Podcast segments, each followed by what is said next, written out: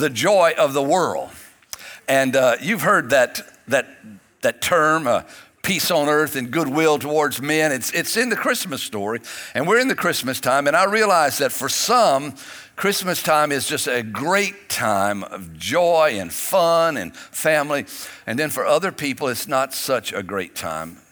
Tragedy may have struck at this time of the year. Maybe there are memories, or maybe like some of you, uh, you get together with your family on Christmas and it turns out to be a problem. What's the deal, man? Hey, let me give you a hint. When you go to your families on Christmas or Thanksgiving, just make a pact with your family in the car that everything's going to be perfect. And then go there and uh, shut up.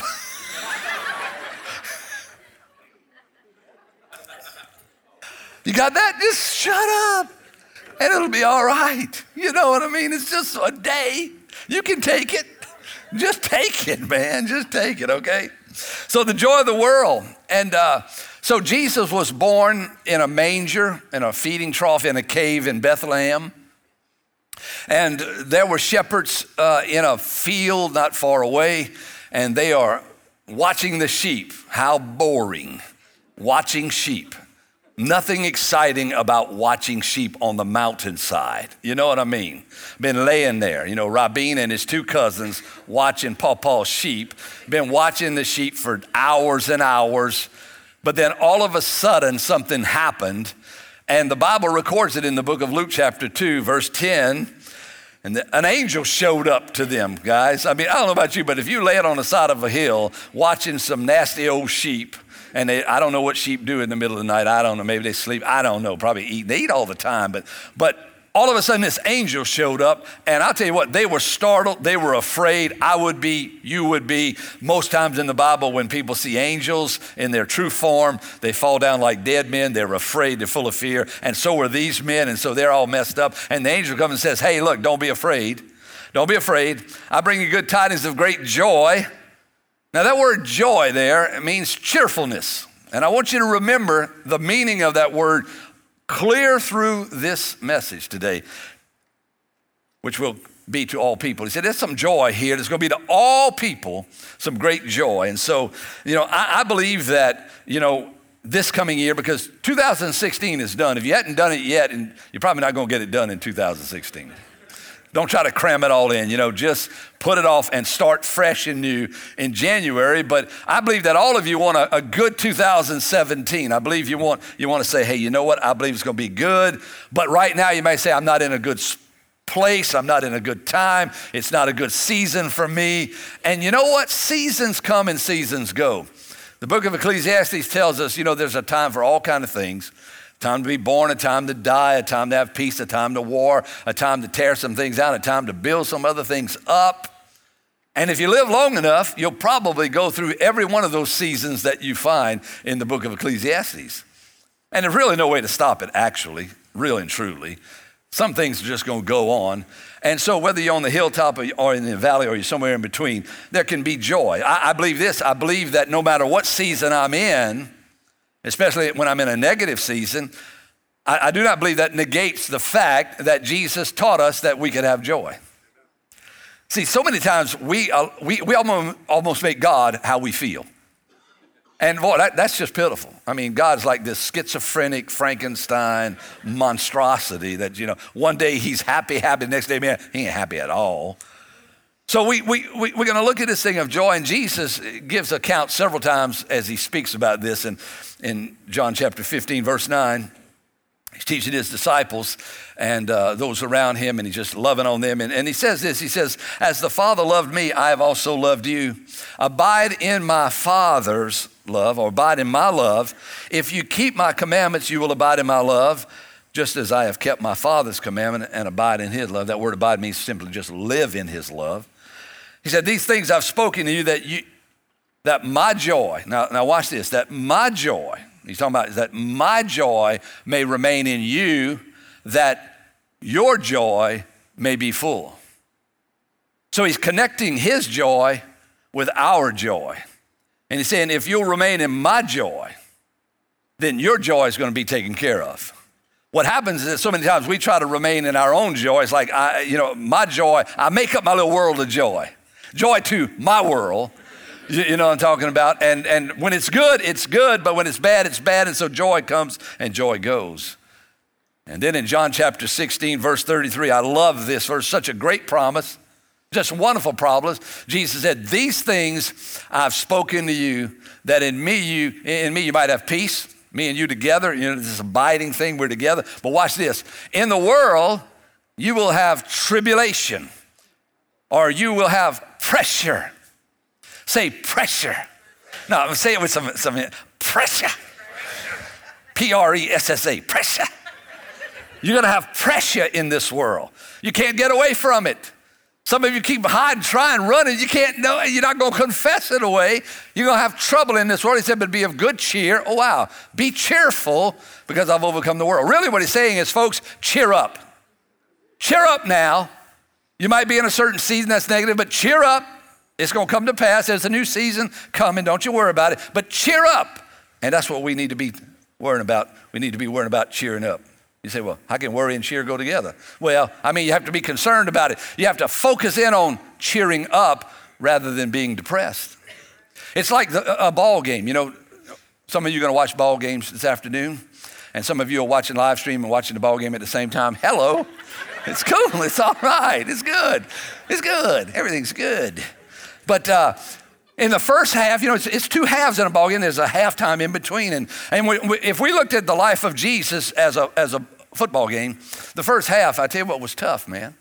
The end of the first half. Now, Jesus did good in the first quarter, things going good, overcoming the devil, come on, preaching the gospel, raising people from the dead. But that second quarter got a little hairy, and all of a sudden, Jesus is hanging on a cross and he's dead. And then he's in a tomb. We just sang about it, man. But then halftime.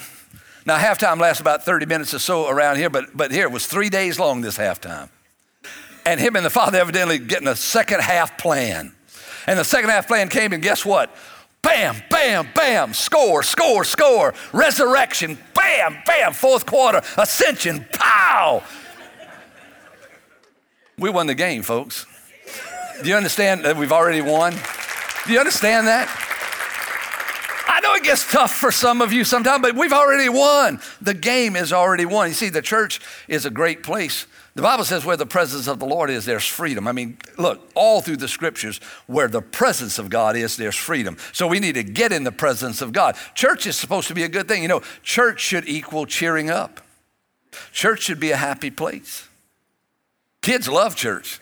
Wednesday night, I was in the front lobby and two two year olds were headed towards their, their nursery room, and their moms were kind of trailing behind. And one of them, she, I mean, she is, she's got, a, she's on a mission, and she's just going. She, finally, she, looks and she says, "Come on, come on," you know what I mean? Come on, Mama.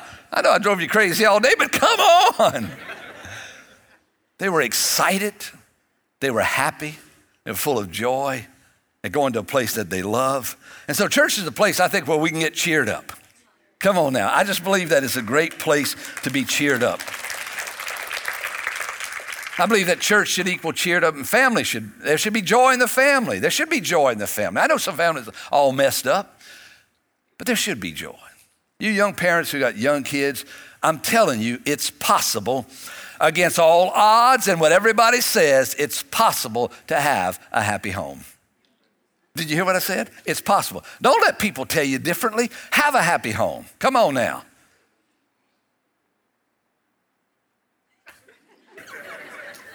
Have a happy home. You know, joy.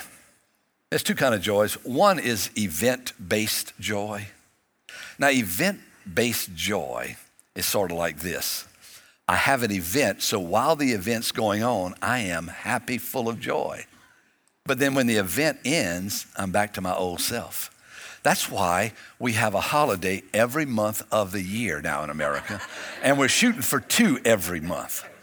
And eventually, what we want to do, we want to try to get to like Greece and Rome. We want to just have holidays all the time. We want to just eat cheese and drink wine all day long.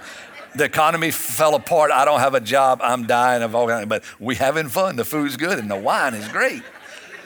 We just love these holidays and we, we jump from one to another and then this birthday sprinkled all in between. And you know, I, but I, I, I believe in holidays. I think I love December because it's a time, you know, for us as church, you know, we, we kind of just, it, it's wonderful. A lot of people taking time off during December and it's a time of, of different activities and parties and you know you just get to be with friends and family and and it breaks the monotony of everyday life. Come on now. So so events are great but if your joy is based in an event then when the event ends you go right back to a joyless life.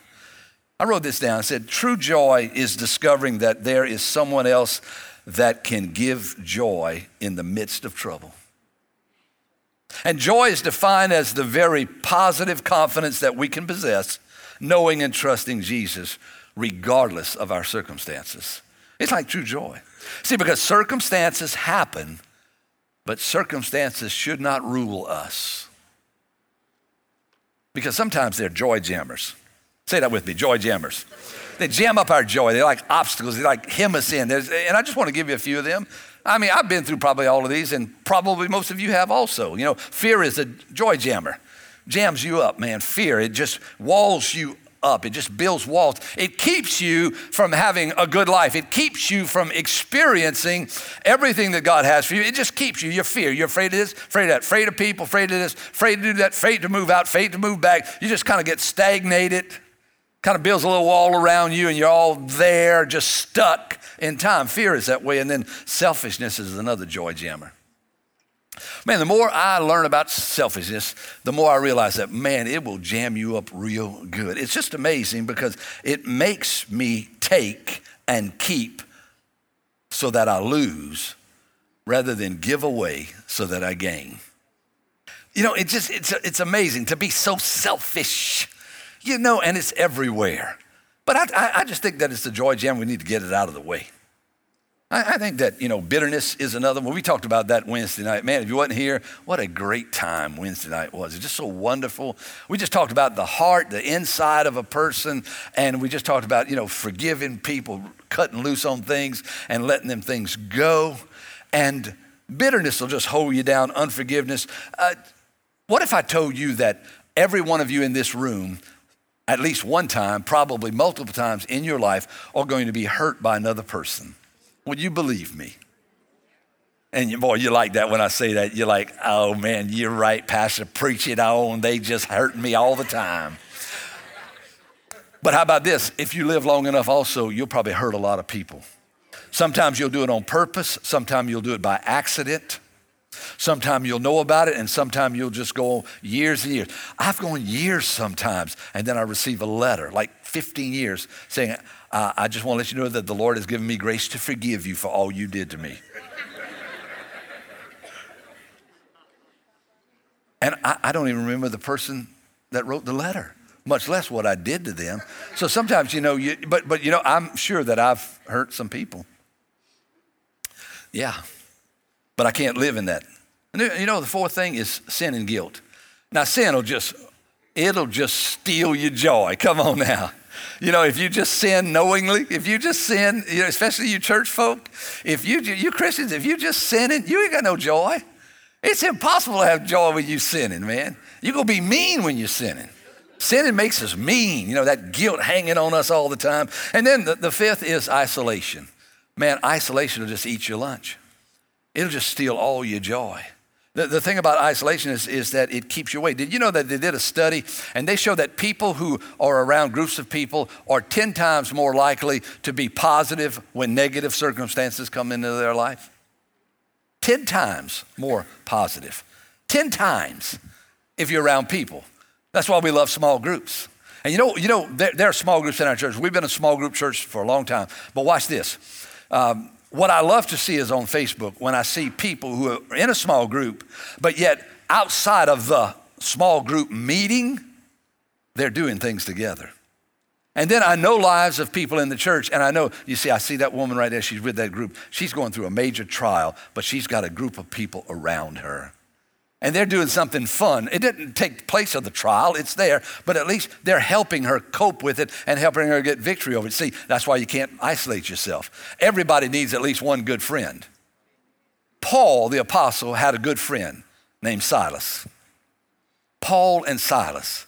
They went to a little city one time. They preaching the gospel. I mean, they own the glory train. You know what I mean? They got the blessing of the Lord. They're anointed, you hear me, to preach this gospel. And they're going, they go into this city called Philippi. Man, it's a great day. They walk up in there and look, we, hey, Silas, we're going to preach the gospel today, dude. These people don't know nothing, a bunch of heathens. Here we go. Get ready. I'm to unleash my best one on them. You back me up, dude. We're to tag team this thing and bam, we're to bring the gospel. They all to get saved. It's to be great. By midnight, they were beat up and they were in chains in the middle of the jail in Philippi. I mean, they, look, and not a jail like ours, Jack. There were no tile floors there, no bathrooms. They didn't get a bologna sandwich and jello for lunch. You know what I'm talking about?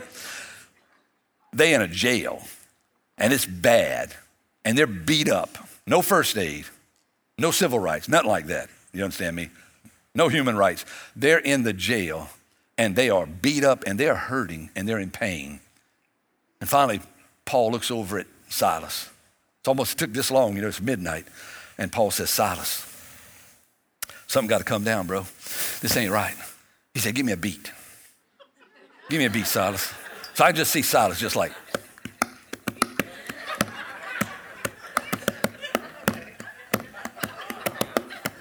And look, he just started this beat going, man. And all of a sudden, I don't know what song they started singing. Maybe, maybe they wrote that song. Paul and Silas locked in a Roman jail, ain't had nobody to pay their bail. I'm not sure what it was they were singing, but they started singing this song. And, and they got this beat going, man. You know, and all of a sudden God gets into it. And look, God starts, man. And then the angels, they all got their robes on, you know, man, they just, they get, it's like a Holy Ghost choir. And all of a sudden, man, it got so intense, an earthquake takes place, the doors fly open, the chains fly off. Woo! They're just praising God. And all of a sudden, God got so excited. I'm gonna tell you, God gets excited. I'm gonna show you in a little bit. God gets excited when you worship Him. You know, in 1993, we started a school here and we had to build these desks. Some of you graduated from that school, NCA, NCA. and, uh, and we worked tirelessly. I mean, sometimes till three o'clock in the morning getting these things. The, the equipment was very heavy, the materials very heavy. Make a long story short, I really messed my back up very bad. And uh, I was on the living room floor one one night uh, in pain, and, and the doctor told me, she, he said, You know what? You can take six ibuprofens at a time. Dude, you're in bad shape. So I was reaching over on the coffee table to get those, and all of a sudden the pain like amped up about, I'm telling you, like out of, out of sight, just until I was just screaming, laying on the living room floor, hollering. I mean, look, hey, pain is an equalizer. We think we're big, big dudes. Yeah, yeah, yeah screaming. All the kids come out the bedroom. Jan come out the bedroom. They tried to lay hands on me. They touched me. It was like, like fire burning me up. I mean, the pain was so intense. Well, they called an ambulance, hauled me in the back. You know, thank God for ambulance for uh, those guys. I was holding on to that dude. I was hurting, dude. Let me tell you something crying, hurting. They bring me to the hospital. They put me in the hospital. Uh, I don't know what all they did. They gave me some good medicine. Hallelujah when you are screaming and a hollering, you, you, you forget everything. Just give me some of that good dope. I, I don't know what it is. Just shoot me up, give me some help. So they did, and, uh, and I'm, I'm all underneath this, this medicine. I don't know. We'll make a long story short, man. They, they, they, I signed some papers, and they came in the next morning, and, and they said, well, we've got you scheduled for surgery tomorrow morning at 7.30. I said, what surgery? And when I said that, that woman with that clipboard, she turned around and she ran out the room. I didn't know what surgery. And so that night, I'm laying in the bed, and I mean, you know, I'm, I'm messed up, man. They brought in the x rays. guy in the church brought in the x rays. He worked there. He showed me, he said, Brother Van, he said, You're in bad shape. He said, You've got two discs that have really just disintegrated, exploded, and you've got fragments all up in your spinal column. And I, I didn't, I don't know much about medicine, but when I looked at the picture, I said, That, that don't look good. You know what I mean? And so I'm laying in this bed, and all these things going through your mind, you know. The doctor come in and said, if you don't have surgery, you're going to have this, you're going to have that, you're going to lose it. So I'm laying in the bed, and all of a sudden, I think this is what Paul and Silas had in that jail. All of a sudden, I realized, wait, wait a second, wait a second here. And I just began to worship out loud. Door was open. I don't know what I was singing. I'm not sure. It didn't matter. It's not about the song, it's about what's going on.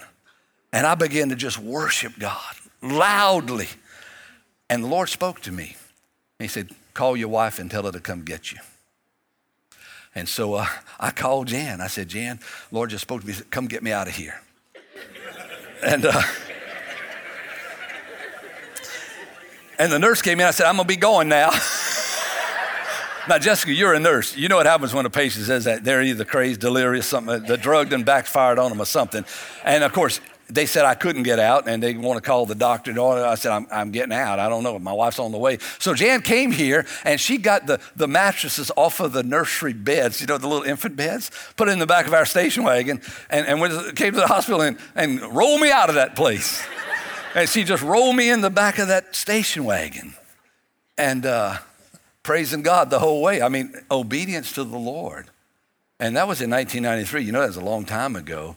No surgery, no nothing. Here I am. Come on. God is good. God is great. And God inhabits the praises of his people. He does. Now, I don't know where those fragments are that were floating around in my spinal column. I don't know what, I don't know all about that. And I'm, by the way, I'm not a fool.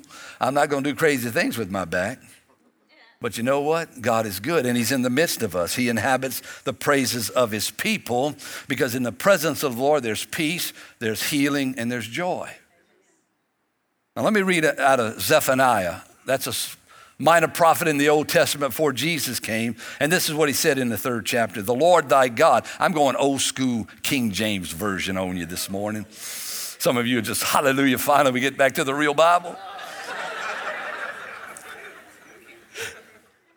The Lord thy God in the midst of thee is mighty. He will save. He will rejoice. You know what that word rejoice means? He'll be cheerful. Cheerfulness with joy, that means glee or festiveness. This is the Lord. He will rest in his love. He will joy over thee with singing. The word joy there, you know what it means? I love it. It means he's going to spin around and around in joy. Now, I know some of you don't picture your God this way, but every time we worship, I see him. I had a vision many years ago, Jesus just in this wonderful liquid silver gown worshiping. I still see it. I saw it this morning. I just see it, you know, and he's spinning around. And, and, and the word right there that says singing, it's, it means a shrill shout so let me tell you what God does when you worship Him. he spins around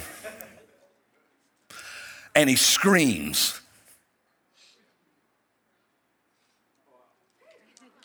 I mean, you, you think God's so dignified. Uh, I don't know what dignified means, but I know this. The Lord, evidently in that hospital room, he was spinning around and screaming loud, come on. I don't know about, but in the Philippian jail, when Paul and Silas started, I think the Lord stood up and began to spin around, come on now, shouting great shouts of victory. I just believe that. Work with me in my folly if you don't mind it. I just believe that. That's what I believe. That's why I don't need words on the wall. And if I don't know all the words or the song or the tempo's not just like I like it, or the lights are too low or too bright or whatever, or what's happening, just close your eyes and just see the Lord spinning, spinning, and shouting over you with joy. I tell you, God loves us. He loves us a lot. It makes joy. I like James chapter 1, verse 2. Consider it pure joy, cheerfulness, my brothers and sisters, whenever you face trials of many kinds and then Romans chapter 14, for the kingdom of God is not eating and drinking, it's not event oriented, but righteousness and peace and joy in the Holy Spirit. Real joy is found in communion with the Holy Spirit. Everybody got all mad and sad and you know, all messed up about the Holy Spirit. Act like he's some kind of ghost or something, like you think ghost, but no, he's the breath of God.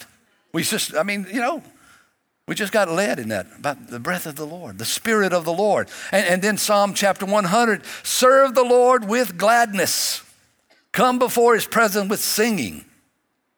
And Jesus is our example in Hebrews chapter 2. Looking unto Jesus, the author and finisher of our faith, who for the joy, the cheerfulness that was set before him endured the cross. Joy allows you to endure. It's joy that allows you to endure, not your strength, not your knowledge, not your ability, but joy helped Jesus endure the cross, despising the shame. And then he sat down at the right hand of the throne of God. But when you worship him, he stands up and he spins around. And he, it's just wonderful. That's Jesus, our example. So, can I give you some ways to be in joy? To enjoy your life in the coming year? Just some ways, you know what I'm talking about? Takes a little effort, I know, but it's all right. I think number one, I think you got to admit if you've lost your joy. Won't you just admit it if you lost your joy? Some of you never had joy. Some of you, you let your personality squelch out the joy. You say, well, I'm a subdued individual. Look,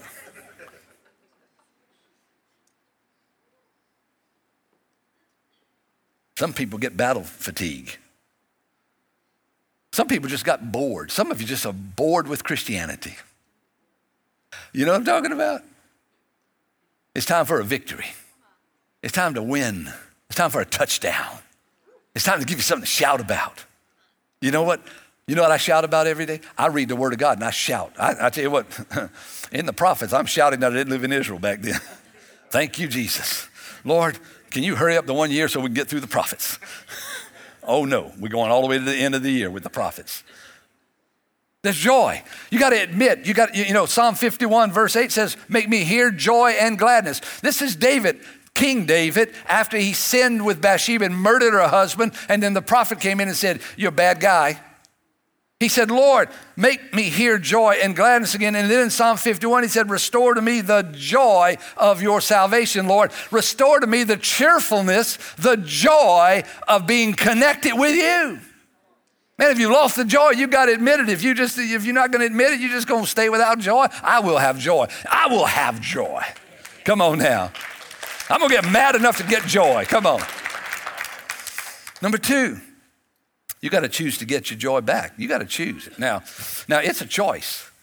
It's a choice. Now, you, you, I'm sure many of you have heard this, but if you, if you take the word joy and just use the first three letters of, of, of joy, and you, you make sentences with joy, Jesus, number one, center of your life. Jesus. O is for others, serving other people, others at the forefront of your thought life. And then Y coming in last is you. Thing about it is, if you will serve others and have Jesus as the center of your life, you will have joy. You understand that?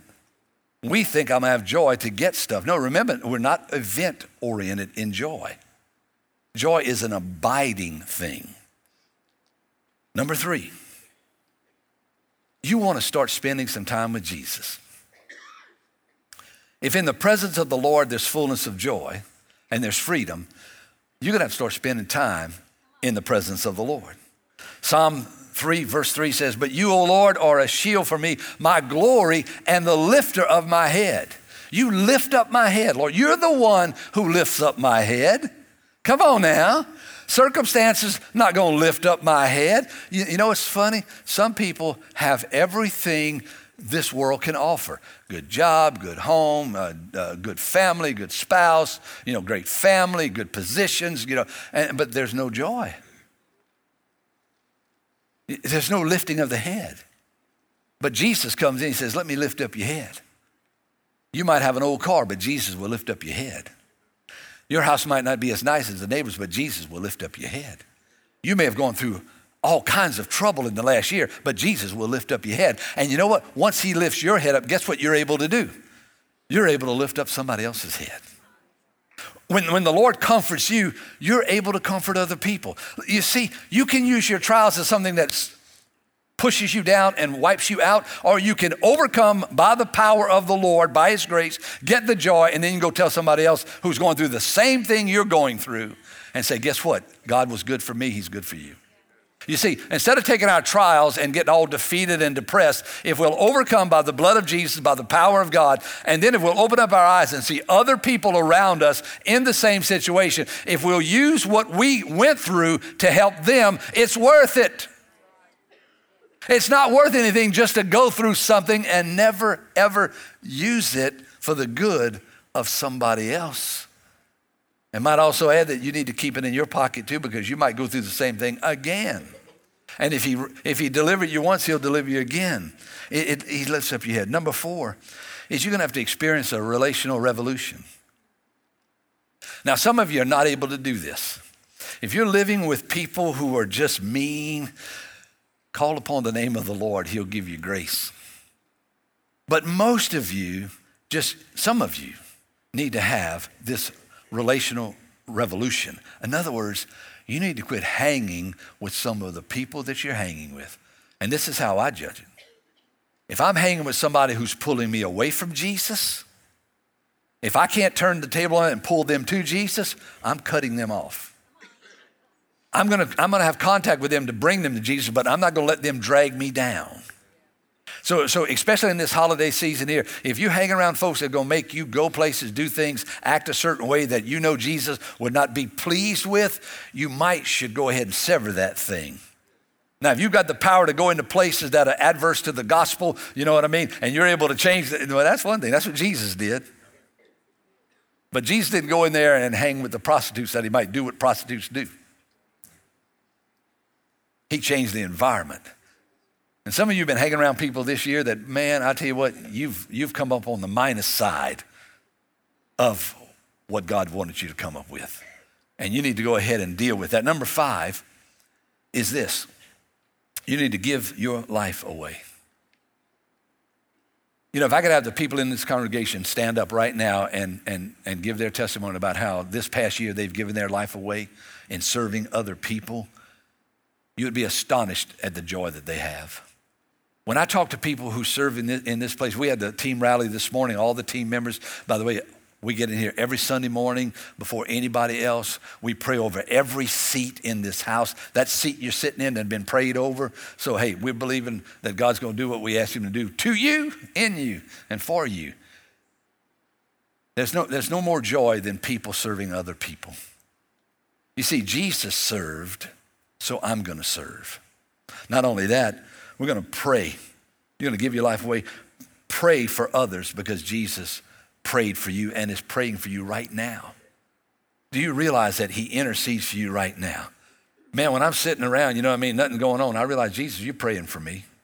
When I get in a lot of trouble, when this thing's coming down, Jesus is praying for me. What you think keeps us going is not our own strength. And then you see others' needs because Jesus is meeting your needs. Can I just Hey, I'm not even going to challenge you. I'm just going to talk to you. Would you find somebody this season and would you just, as a family, bless somebody? Find a need. They're all over the place. Just find a need and bless a family. I mean, be proactive about it. It doesn't take much, but sacrifice something.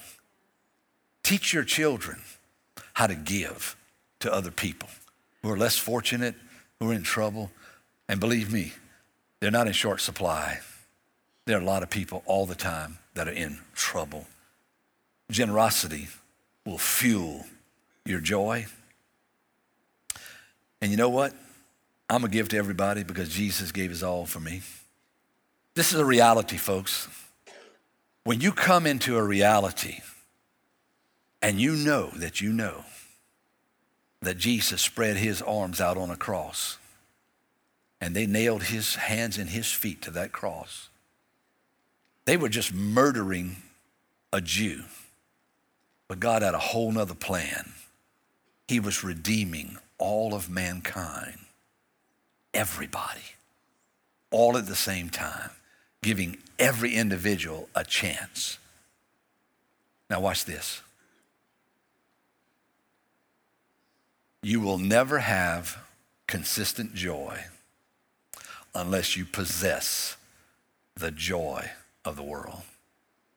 His name is Jesus. Let's bow our heads together if you don't mind. Father, I pray over every person in this room. Lord, I pray that you will give people grace in this season.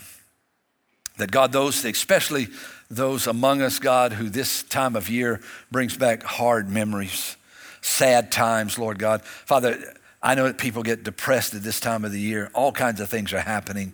Father, I pray for every person in this room that is suffering from that, that Lord, you'll give them grace and that you will help them. And that through these trials, God, they will discover abiding joy, cheerfulness. Father, I just speak those words cheer up, cheer up in the name of Jesus. And now, for you who are sitting in this room who don't know Jesus, very quickly, you know instantly whether or not you have a, a vibrant relationship with Him. And if you don't, the greatest Christmas present that you'll ever receive, and this is not just some cliche, is that you will accept Jesus. He is the gift from God to you today. So if you're in this room right now and you say, Pastor Van, I don't have a relationship with Jesus, but I want to start one today. I don't know anything about it, and you don't need to know anything other than that you are a sinner and that you are separated from God just like I was 36 and a half years ago. If that's you in this room, I just want you to do this. I'm going to pray for you right where you are, and I'm not going to ask you to come up to the front of this room or anything. I'm just going to simply ask you while every head is bowed that you'll just lift your hand and say, Will you pray with me, Pastor Van, for Jesus to come into my life? Thank you, sir, right here. Just right there. Yes, thank you over here. Yes, sir. Thank you over here. Yes, thank you. Right here in the front. Thank you. Yes, ma'am. Yes, ma'am. Over here in the back. Thank you. You're saying, you know what? Me, I want Jesus. I'm tired of the life that I have. There's got to be something better for now and eternity. Anybody else, shoot your hand up if you have not yet. Just put it up. Thank you, ma'am. Thank you, sir. Yes, sir. Right now. Now remember this this is not a religious action. This is the entering of a relationship with the living God who is going to change your life. And so you want to cooperate with him on that. The Apostle Paul said, I have one message I tell people everywhere repent of your sin, turn to your God, and put faith in the Lord Jesus Christ. And that's what you're doing right now. So if you're sitting in that chair right now, and if you're already a Christian, I want you to begin to pray with us. As I pray, I want you to agree with me in this. Just agree and say, Yes, Lord. Father, I just pray right now and I thank you for hearing us. I thank you for forgiving my sin, for changing my life, for receiving me as your child. Lord, I turn to you right now as I repent of my sins and I believe that Jesus died for me, for my sin. And I thank you for redeeming me today. I thank you, Lord. Come live inside of me, change who I am today. In Jesus' name. Amen and amen and amen. Come on now. If you just made that decision, let me be the first to say congratulations. The decision to follow Christ is just the beginning of your relationship with God, and we'd love to help you with your next few steps. If you'll text the word SAVED to 51660, we want to send you a link to our website that'll explain a little more about the decision you just made and give you some steps to take so that you can grow in your new relationship with God. We're one church in multiple locations. We have a campus in Gulfport, Wiggins, and in Long Beach, Mississippi. If you're in one of those areas, we'd love to see you at one of our live services. You can visit our website, northwood.tv, for service times and directions. If you'd like to give to this ministry, you can do that online as well. Just go to northwood.tv slash give, or you can text the amount you'd like to give to 228 215 3421.